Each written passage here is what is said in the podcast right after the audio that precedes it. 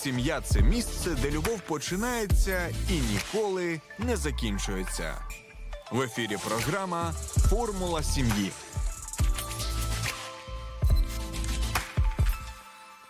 Безліч сварок та конфліктів у шлюбі, вони ґрунтуються на розбіжностях у різних поглядах, різних звичках у фінансовій сфері. І хтось більше витрачає, хтось витрачає, навпаки більше заощаджує. В подружжя може бути очікування одне від одного абсолютно різні. Про це ми сьогодні говоримо. Чи є тут єдино правильний взагалі шлях, як зробити так, щоб дружина та чоловік були на одній хвилі у фінансовій сфері, у «Формулі сім'ї» з Олексієм та Оленою Травніковим. Привіт. Добрий вечір. Діліться в коментарях, з якими фінансовими труднощами, проблемами зіштовхувались ви. І взагалі, якщо ви не одружені, яке у вас бачення, які моделі, як має бути правильно, як би ви хотіли, щоб було у вашій сім'ї. Хто у вашій сім'ї заощаджує, хто витрачає? Я думаю, що заощаджує більше Олена, а я той, хто більше тринькає. Тобто Олена, ну, чому одразу тринькає? Ні, ми ж говоримо про те, хто зберігає, а хто витрачає. Ну, тут, мабуть... Ну, це, напевно, філософське питання, тому що довгий час ми формувалися, напевно, і є таке переконання в суспільстві, можна сказати, що хороші ті, хто більш заощадливі, і умовно погані ті, хто більше витрачає. І логіка в цьому, певно, є, але в якийсь період часу ми відкрили для себе, що це просто різні підходи, і з ними просто подружній парі потрібно навчитися жити. Ми вчимося ще. Да? Ну, я думаю, так. І залежить також, ми говорили напередодні програми, якраз обговорювали це питання, і це дуже часто залежить від цінностей. Є речі, на які навпаки я готова більше витрачати, а ти думаєш, ні, на цьому можна зберегти частину коштів. А є речі, наприклад, на які навпаки я би хотіла би зберегти, можна ковбасу купити не вищого, а першого сорту, да? А ти навпаки, да? ти волів би більше потратити. Взагалі, це, здається, що кожен період часу, коли ми тільки одружилися, потім, коли стали з'являтися діти, були різні періоди, коли ми вчилися розпоряджатися фінансами, заощаджувати, не заощаджувати. Це одна з тих сфер, я думаю, в якій ми зростаємо, принаймні вчимося, намагаємось, знаючи про те, що питання фінансів одне з найтоповіших для конфліктів в подружніх парах, і, відповідно, ігнорувати наявність їх не варто. Коротше, це те, з чим треба розбиратися. Взагалі така тема достатньо обширна, я думаю, сімейний бюджет, він же настільки залежить від вихідних даних, так, хто скільки заробляє, тому що, знову ж таки, стереотипи, що раніше чоловік більше брав відповідальність за це, жінка більше за затишок в сім'ї. Зараз настільки це все перемішано, тема того, коли жінка заробляє більше, або коли обидва працюють і обидва знову ж таки підтягується питання побуту, так? І воно настільки перемішано, от хочеться в голові якоїсь структури, хочеться запитати, або чи буває правильно, або якщо не буває, то які взагалі є моделі. Наприклад, я пам'ятаю, теж було таке в обговоренні, що гроші чоловіка – це чоловіка гроші і сім'ї, а гроші жінки – це жінки. Це все що? Це певні моделі, як може бути? Чи це є єдине правильно і треба ним рухатись? Така каша, як тут розібратися взагалі? Єдине правильне – це зрозуміти, що правильного немає. Тобто зрозуміти, що обидва методи, коли ми заощаджуємо або коли ми витрачаємо, вони є нормальні. І різні погляди чоловіка та дружини на те, як ми маємо розпоряджатися фінансами, вони мають бути різними, це нормально. Ми просто вчимось разом домовлятися і приймаємо те, що це нормально. Да? Ну, можливо, це не є необхідним витрачати кошти на день народження для дитини. Можна начебто і зберігти щось, але все одно я, не дивлячись на те, що не вважаю це необхідністю, я можу зрозуміти, для чого моя дружина може цього хотіти, да, і запросити гостей на день народження своєї дитини. І саме от в цих поступках, да, або прийнятті іншого подружнього партнера і його цінностей і є правильний спосіб розпорядження грошима. Ще мені здається, ідея з бюджетуванням, вона... Я чув про те, що вона не дуже притаманна нашій культурі, тут можна сперечатися. Мені вона, в принципі, подобається, хоча ми... А що ти під цим розумієш? Ну, коли ми говоримо про бюджетування, то це співвідношення доходів і витрат. І я зразу хочу сказати, я не економіст, я не мегаспеціаліст в фінансовій сфері, але це якісь такі базові речі, які мені намагалися... розібратися з ними протягом нашого подружнього життя. Ідеальний розклад – це коли витрати менше, ніж дохід. Угу. Тоді є вірогідність того, що сім'я не буде мати великих проблем з фінансами в принципі. Статті витрат, вони зазвичай в більшості сімей одні й ті самі. Це житло, це комунальні послуги, це медицина, це одяг, тобто якісь такі базові речі. І мені здається, що якщо дружина і чоловік говорять про це, в ідеалі ще до того, як вони такими стануть, то вірогідність того, що вже в шлюбі вони будуть мати проблеми, вона стає меншою. Знову ж таки, основний принцип – витрачати менше, ніж заробляєш. В ідеалі, здається, ми навіть колись говорили про це, навчитися жити на 80% того, що від доходу. Від того, що ви заробляєте. Можна трохи зменшувати цю суму на 75. І це, до речі, 70. Не залежить від рівня доходу, тому що насправді ми регулюємо ці цифри, живемо на 80% від доходу, незалежно від того, скільки він складається. Мінімальна заробітна плата чи 8 мінімальних зарплат. Тобто головним залишається або домінуючим залишається принцип.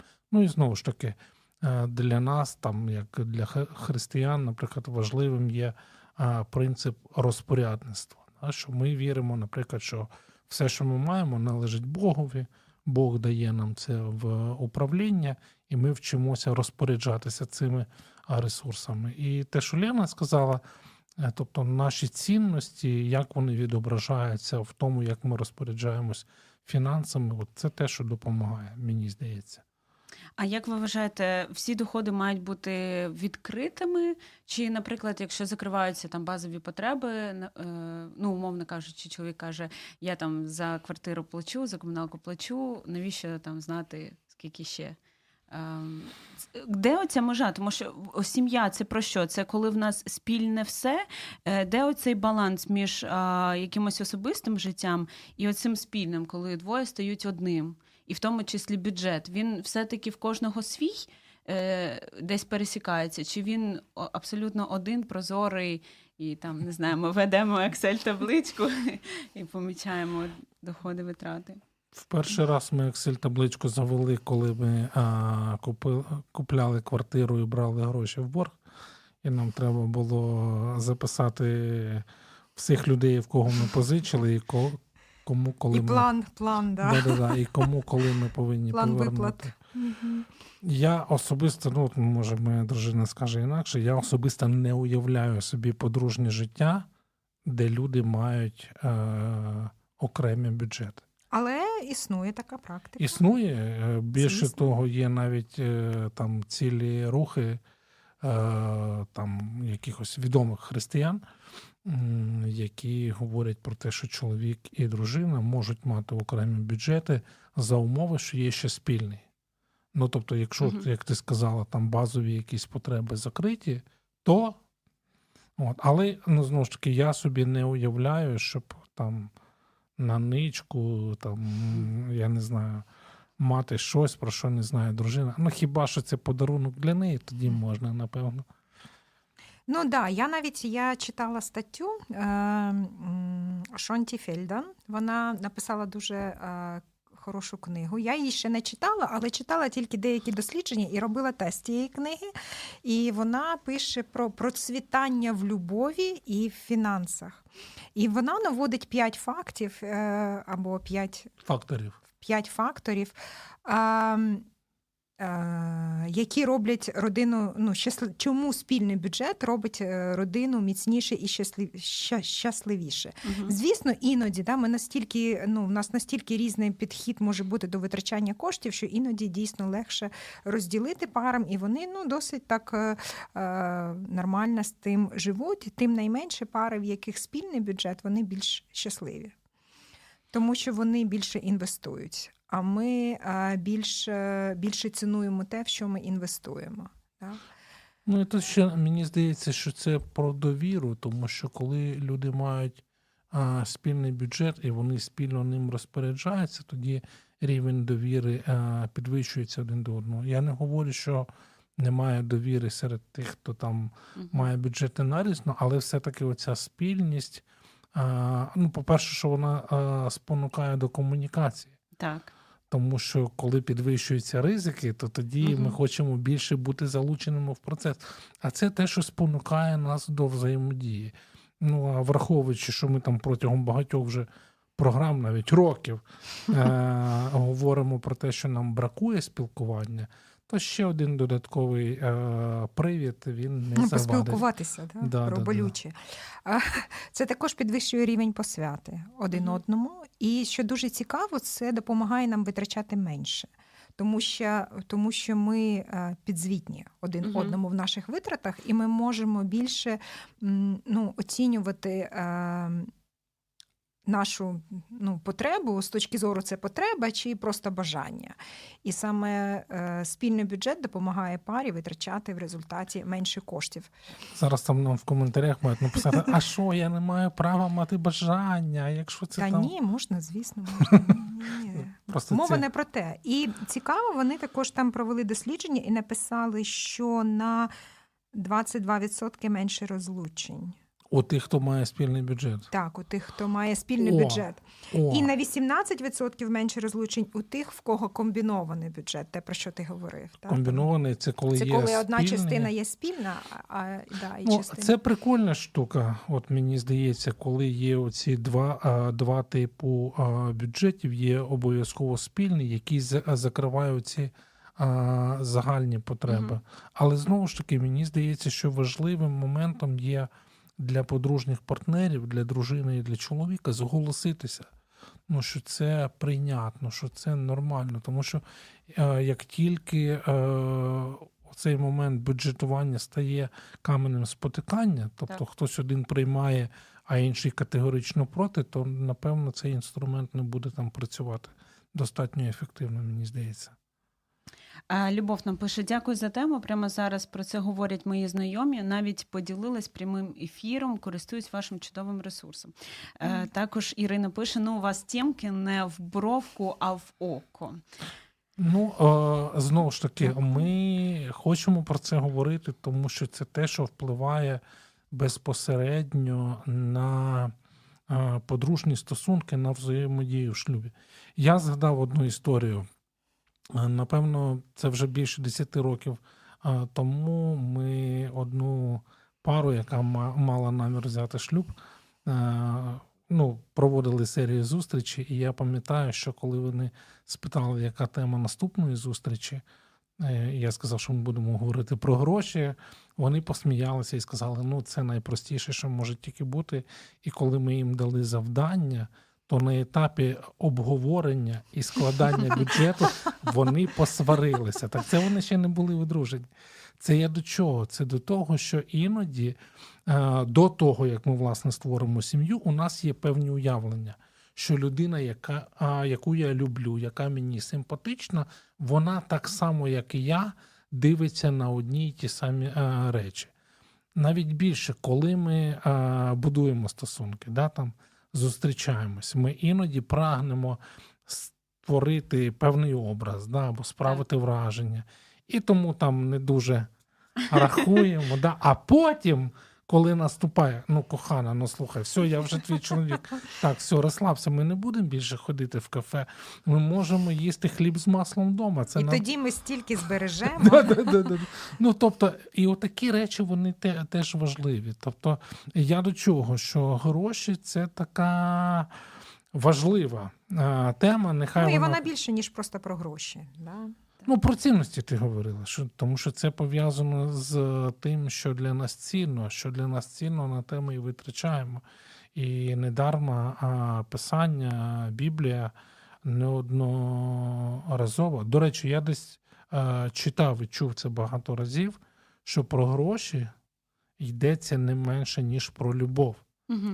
І це означає, що Бог знає, да, чому для нас саме фінанси можуть стати каменем спотикання, тому так багато про це йдеться. І ще цікавий момент, на кожен вірш про зберігання можна знайти вірш, який би підтримував би ту іншу точку зору, да? Наприклад, про те, що не потрібно турбуватися про завтрашній день, подивіться там на птахів небесних, які там не сіють, не жнуть, але як добре вони виглядають, і як добре про них піклується Господь. І я думаю, ну, саме тому ми говоримо про те, що немає єдиного правильного способу. Хоча всі семінари, всі там ті курси і матеріали, вони написані саме тими людьми, які більше планують. Ну, скажімо так, да? Не ті, що більше заощаджують, зберігають, а ті, що краще структурують і краще планують. А люди, які, ну, витрачають, вони цінують трохи більше гнучкості.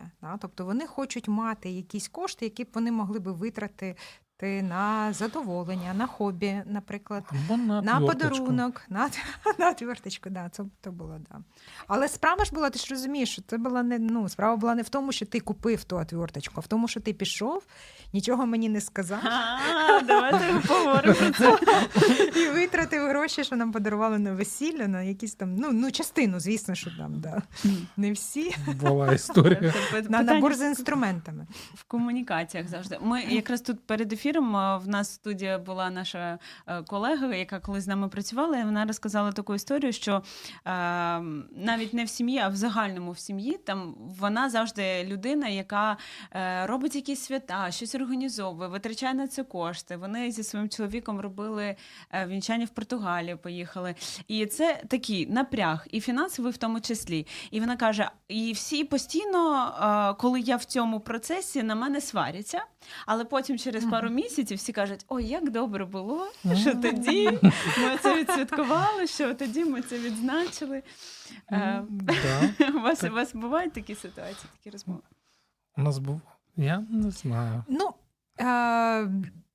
мабуть, я не пригадаю прям саме таку ситуацію, але дійсно, ну, після подорожей родинних завжди залишаються дуже приємні спогади.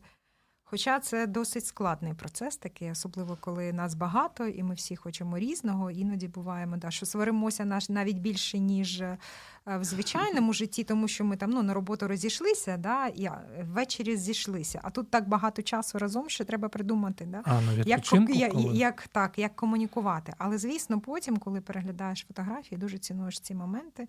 І зараз, особливо, коли діти вже подорослішали. Я хочу повернутися до того тесту, що я сьогодні проходила. Я сьогодні вирішила зробити оцінку нашому фінансовому стану. І мені було дуже цікаво, що там взагалі 4 категорії оцінювалось. Перша – це цінності, друга категорія – це комунікація, третя – це фінанси, а четверта – це єдність. Ну, єдність, мабуть, бюджету, або єдність, ну, єдність бюджету, звісно, впливає і на єдність між чоловіком та дружиною. Ну, я думаю, що тут єдність більше в поглядах.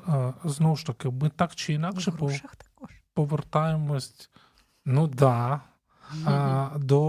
до ідеї обговорювання. Да, так.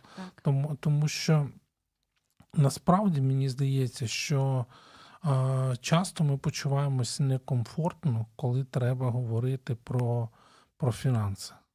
Ну, ми не думаємо про цінності, ми думаємо про те, на що ми можемо швидко відреагувати. Да, там захотілося, треба зробити, потім оцінимо, як воно на нас повпливає. Колись моя кохана дружина сказала, десь вона вичитала, вона просто розумна, про те, що будь-які фінансові проблеми або питання, у нас нема проблем взагалі, але питання потрібно вирішувати не в моменти, коли у нас дуже туго з фінансами, а тоді, коли... Все добре, да. Коли тільки зарплату отримали, і зараз все нормально. Коли позитивний баланс на рахунку... Тобто оцей перший день до того, як почали за борги списувати. А що робити, коли роками в тому стані? Коли, ви казали, класно жити на 80%, щоб 20 були, відкладались, так? А що робити сім'ям? Це, мабуть, ці, про які ми згадували на початку, які роками живуть в стані, коли там не те, щоб на 80, там 150, 140 постійно, і ця яма, вона продовжується занурюватись.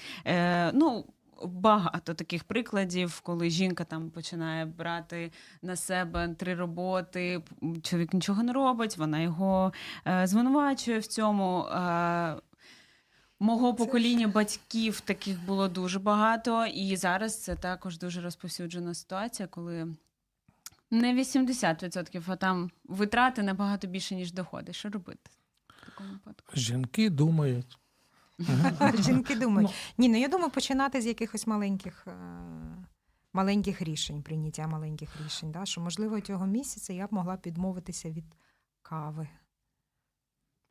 Поза домом. Дома, до речі, була стаття нещодавно в Телеграфі про те, скільки людина витрачає на каву. Я її не прочитала. Тобто, скільки зараз молодь витрачає, не тільки молодь, люди інші витрачають. Можливо, відмовлятися від чогось поступово, але найкраще це, звісно, звернутися до когось по допомогу.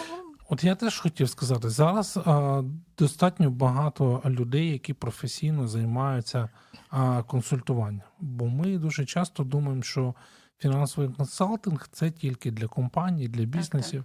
Насправді є дуже багато і є там ресурси за невеликі гроші або за мінімальні гроші, коли можна навчитися. Тому що іноді дійсно бувають критичні ситуації, і люди потребують такої зовнішньої оцінки, аудиту такого.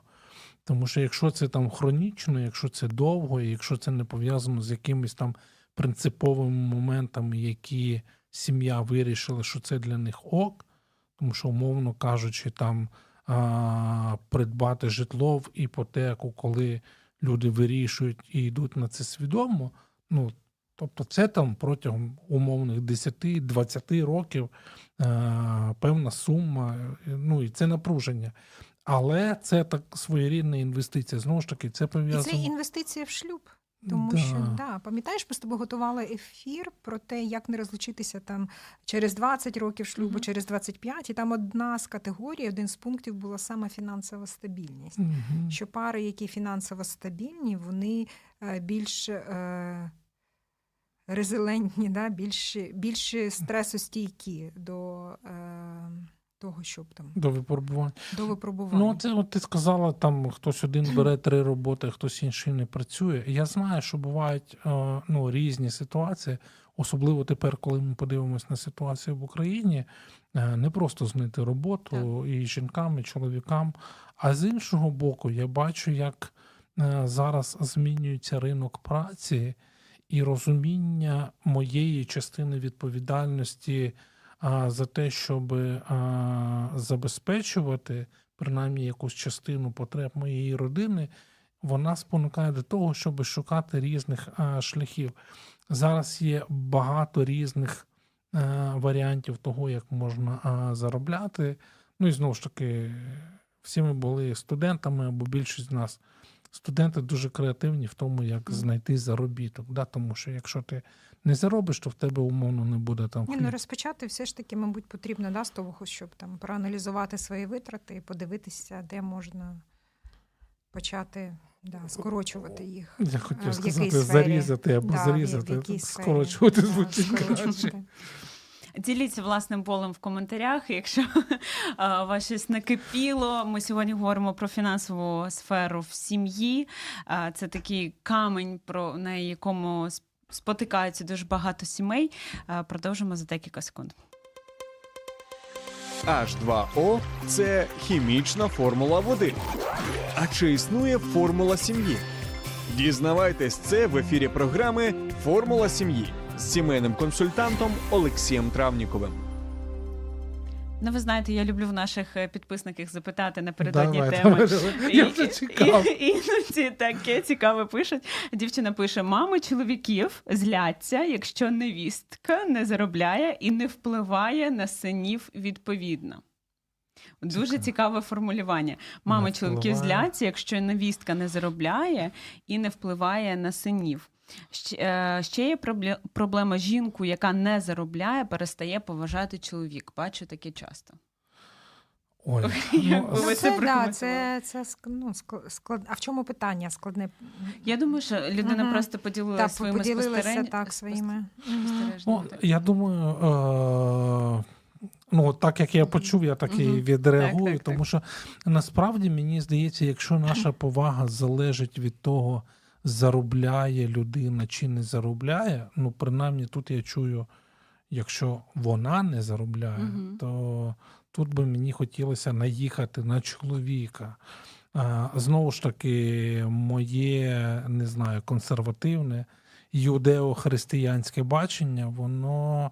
спонукає мене говорити до того, що все-таки я особисто думаю, що чоловік той, хто має, ну, слово «зобов'язаний» може звучить дуже категорично в 21 столітті, хоча кого я обманюю, має заробляти, має бути тим, хто забезпечує. Більше того, я бачу посланнях апостола Павла твердження про те, що він зобов'язаний турбуватися про свою сім'ю. Навіть більше ми читаємо про те, що хто не турбується про свою сім'ю, йдеться саме про фінансове забезпечення.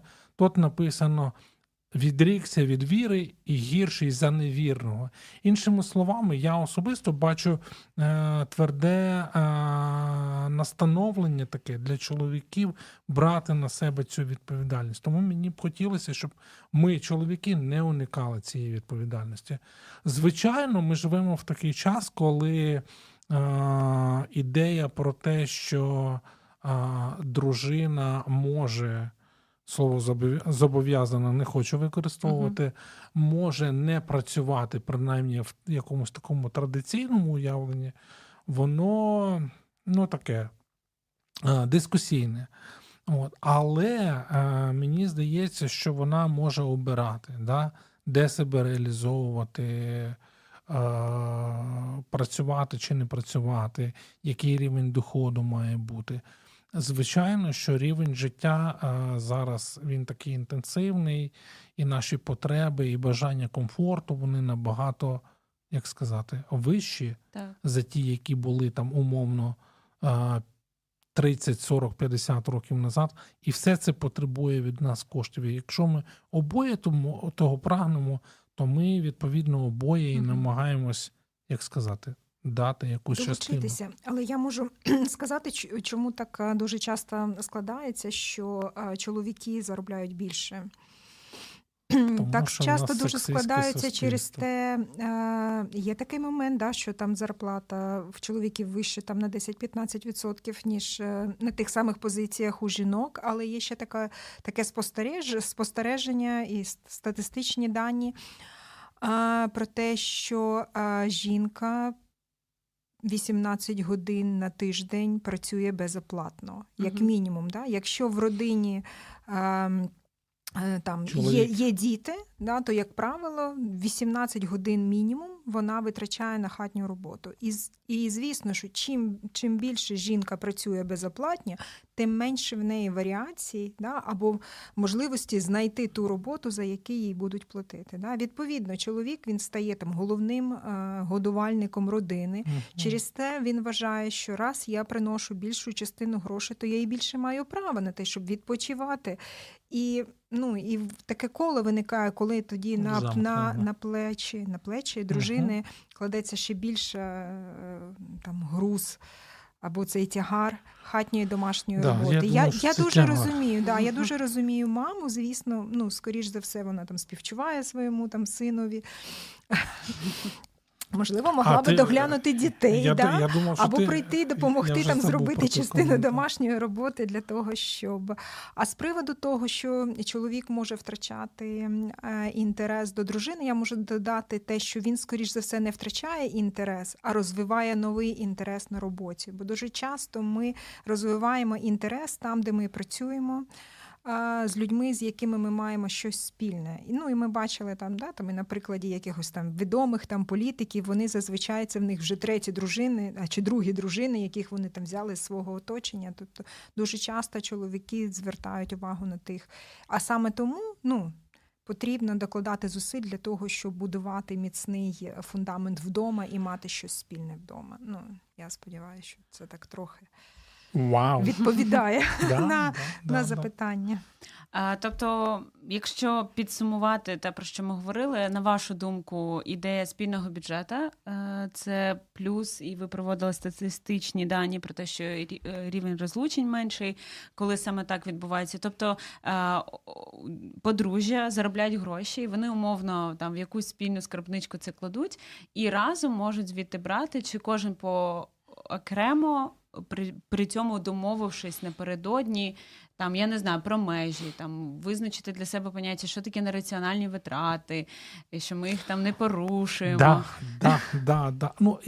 Я думаю, що можуть бути, знову ж таки, це ми в якісь деталі підемо, можуть бути якісь ліміти, коли вони не потребують узгодження. Умовно кажучи, якщо це купівля продуктів, то до такої-то суми це окей, але якщо раптом комусь припекло чорного кав'яру, то треба це узгодити. Тому що... це також залежить від родини, можливо, для якоїсь родини це не є. Умовно, середньостатистична українська родина. Якщо ви купуєте квартиру або машину, порадьтесь, дружині буде приємно.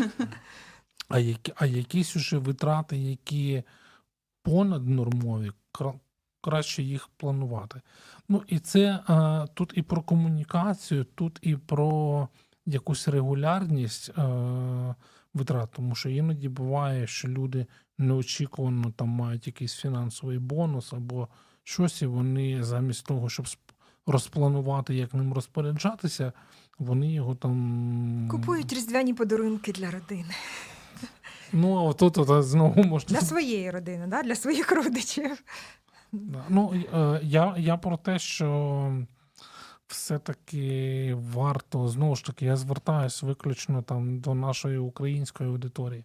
Можливо, в інших країнах з іншими стабільними економіками це відбувається менш стресово.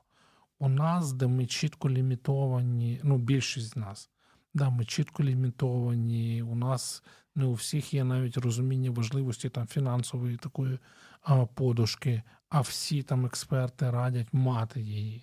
Особливо в такі непевні часи, які ми проживаємо. Тобто це такі хороші штуки. І тут заощадливість – це не про те, щоб просто собі в чомусь відмовляти, а це про те, щоб... Відкладати задоволення на потім. З одного боку, а з іншого боку, щоб мати якийсь гарантований мінімальний потенціал для проходження якихось складних часів.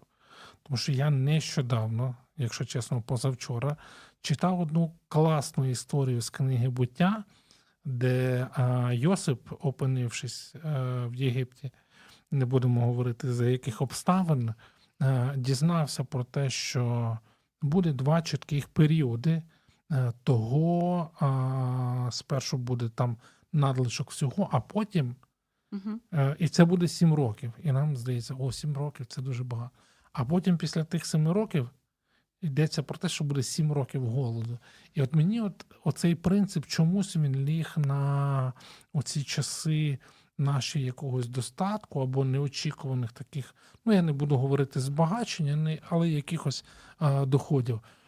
Там хороший принцип, що коли ми маємо, і це неочікувано, або навіть очікувано, але ми знаємо, що це буде якийсь період часу, ми маємо бути готовими до того, що після,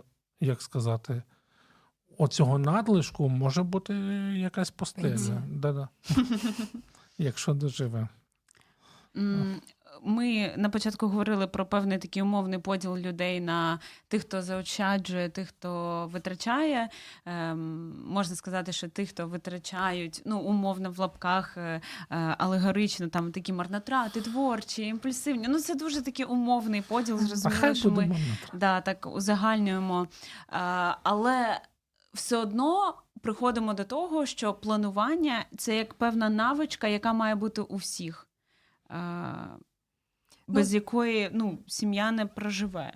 Бажано, звісно, все ж таки домовлятися. І комунікація дуже важлива, тому що навіть якщо в родині обидва схильні зберігати, то зазвичай один схильний зберігати більше, інший менше. І все одно домовлятися доведеться. І планувати разом також доведеться. Це допоможе вам убезпечити собі або не створювати додаткових стресових ситуацій в майбутньому, або навіть просто завтра. Подумати про те, якщо в мене завтра зламається машина, чи зможу я її відремонтувати, чи мені потрібно буде користуватися кредитними коштами. Тобто ви допомагаєте собі зберегти своє сімейне життя, уберегти від ще одного стресу. І це те, що може мотивувати. Правильно, кохана, я з собою погоджуюсь. Багато хто говорить про фінансові проблеми. Як ти, Льоша, сказав, що це дуже така розповсюджена історія саме конфліктів в сім'ї. Але от ми поспілкувалися майже годину, і в мене такий висновок народився, що насправді це як результат відсутності спілкування, як би це не було. Та-дам! Тому що коли є проблема у спілкуванні, то, звичайно, будуть проблеми і у фінансах. Тому що люди здебільшого, люди не оговорили нераціональні витрати, не порадились при купівлі чогось. В принципі, мають якісь певні очікування і їх не озвучують, не можуть проговорити їх. І тоді є... Я згадую всі сім'ї, в яких є проблеми з грошима, там проблеми в спілкуванні є. Отже. Висновок сьогоднішньої програми. Давай... Ти мене підкоригуєш. Чим більше ми говоримо про те, що для нас важливо, чим більше ми взаємодіємо один з одним про те, що цінно, а що може почекати, тим більше вірогідність того, що витрати або фінансове, матеріальне забезпечення буде для нас... благословітнім чи чимось приємним, ніж тим, що приводить до сварок. Один момент. А другий момент, як не крути, але передбачуваність, що важливо для будь-яких стосунків, вона надзвичайно є цінною для сфери фінансів. Тому що якщо ми здатні... Для сфери стосунків. Якщо ми здатні передбачувати поведінку свого подружнього партнера, в тому числі і в фінансовій сфері, це дає нам більше стабільності і близькості і єдності. Якось так. Я погоджу. Класно. Всі ми знаємо, як правильно. Але краще я оце куплю, нічого не буду казати, бо зараз це пояснювати наш... Так не робити. Зараз питаю, буде кричать на мене. Щирість, відвертість, прозорість, як завжди, одне те саме. Говоріть з ефіру в ефір, говоріть, яку б не взяли тему.